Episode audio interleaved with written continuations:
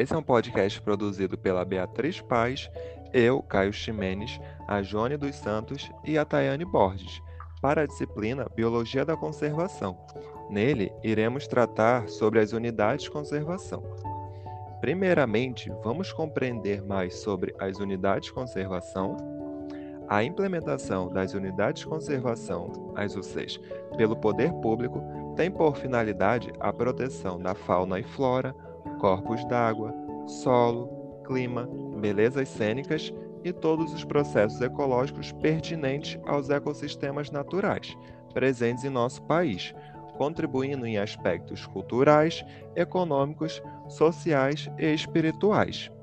Em 18 de julho de 2000, com o propósito de estabelecer uma melhor gestão e manejo das áreas protegidas no Brasil, foi criado o Sistema Nacional de Unidades de Conservação, o SNUC, que abrange unidades federais, estaduais, municipais e particulares, enquadradas em duas categorias as unidades de proteção integral e as unidades de uso sustentável, tendo como principal diferença a utilização de seus recursos naturais. Apesar de sua importância, as UCs enfrentam uma série de dificuldades, dentre elas a negligência pelo poder público, que reflete diretamente em falta de infraestrutura adequada e de verba para as ações de gestão e manejo um exemplo comum é a falta de um plano de manejo das unidades.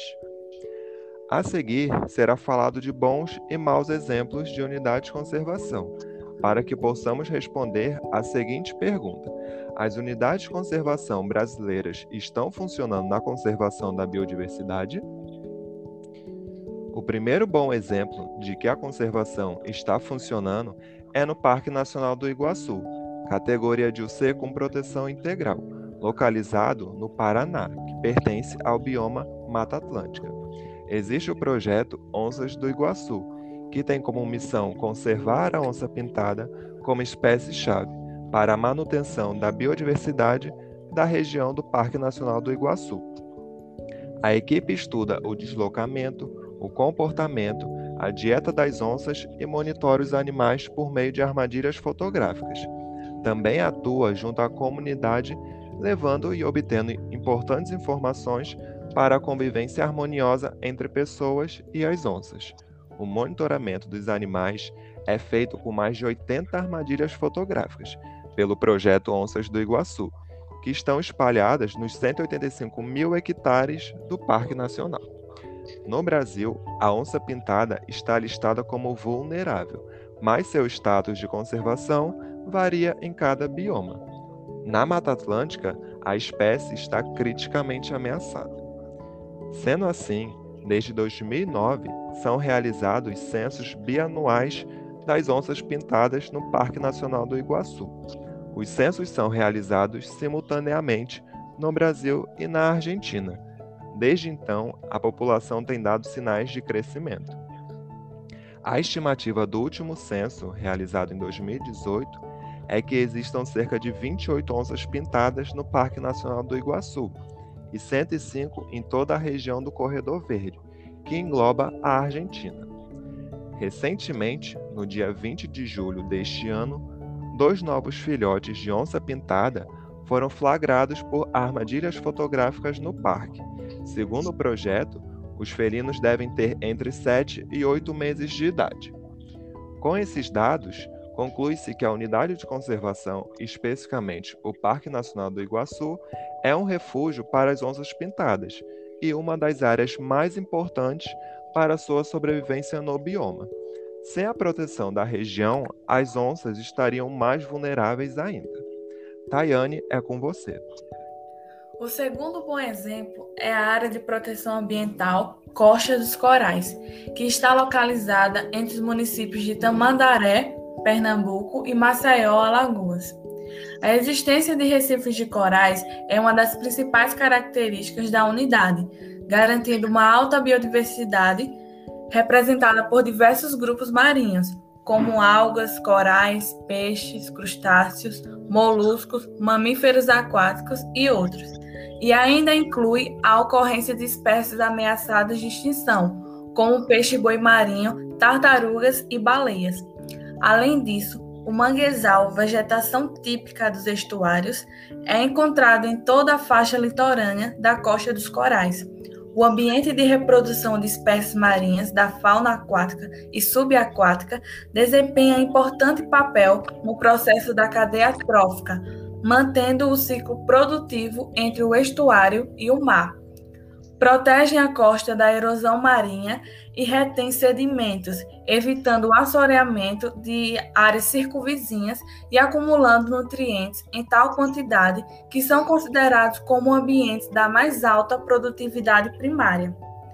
É evidente também a percepção da qualidade do ambiente manguezal da região que passou a, ser percebido pela comunidade como produto a ser conservado, garantindo a sustentabilidade da atividade e a sua importância para a manutenção das populações de peixe-boi.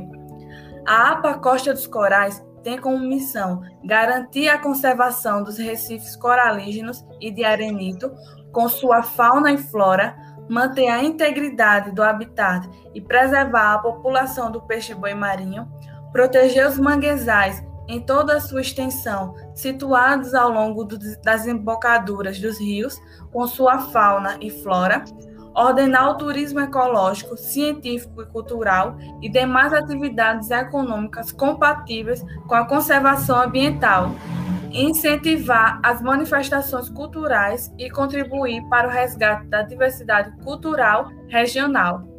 Beatriz, é com você. As unidades de conservação são áreas ambientais protegidas pelo Estado, que objetivam a preservação da biodiversidade existente. Entretanto, a questão da determinação de áreas protegidas demanda grande envolvimento entre as esferas socioeconômicas e ambientais, o que causa muitas vezes problemas na sua manutenção. A fiscalização nessas regiões deve ser frequente para que atividade de uma forma a exploração natural, como garimpos, desmatamento e até mesmo processos de grilagem sejam contidas.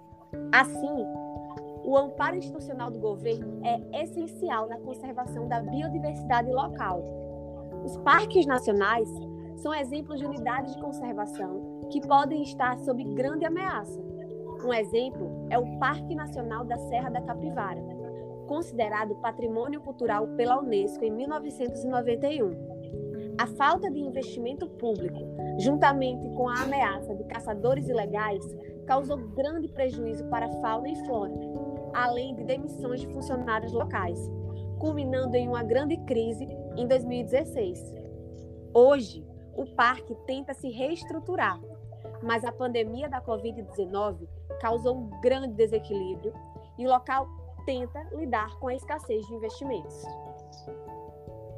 É com você, Joane. Quando falamos em eficácia das unidades de conservação, é necessário pensar em gestão. E nesse caso, é de fundamental importância que não se confunda com outros conceitos, pois existem detalhes que se tornam decisivos para a prática das unidades de conservação. Mediante a isso, uma gestão eficaz das unidades de conservação é um instrumento muito poderoso para a conservação da biodiversidade. Mas aqui também temos um outro conceito importante, o da eficácia, pois também não pode ser confundida com outros termos como efetividade, efeito ou até mesmo com a palavra gestão.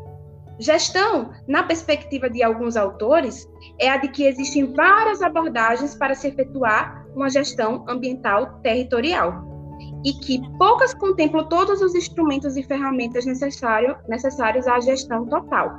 Para a realização dessa gestão total, é necessário, sobre todos os elementos envolvidos na transformação ambiental, a realização da gestão individual, de maneira específica, porém de forma integrada. Já a palavra eficácia está relacionada a produzir o efeito desejado, se diferenciando do conceito de efetividade, por exemplo, que está ligado ao que é real, verdadeiro, ou seja, o que é efetivo.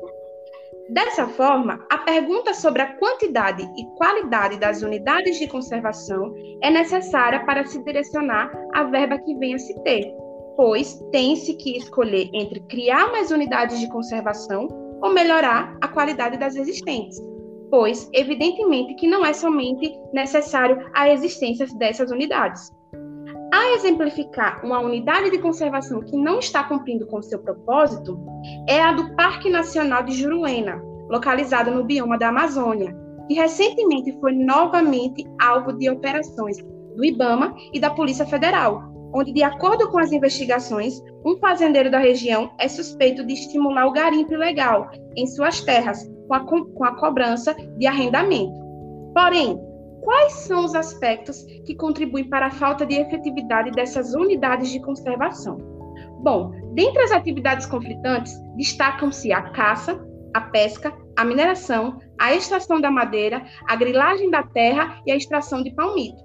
Esses problemas são derivados de uma má gestão e, por conseguinte, uma falta de fiscalização se torna nociva à biodiversidade.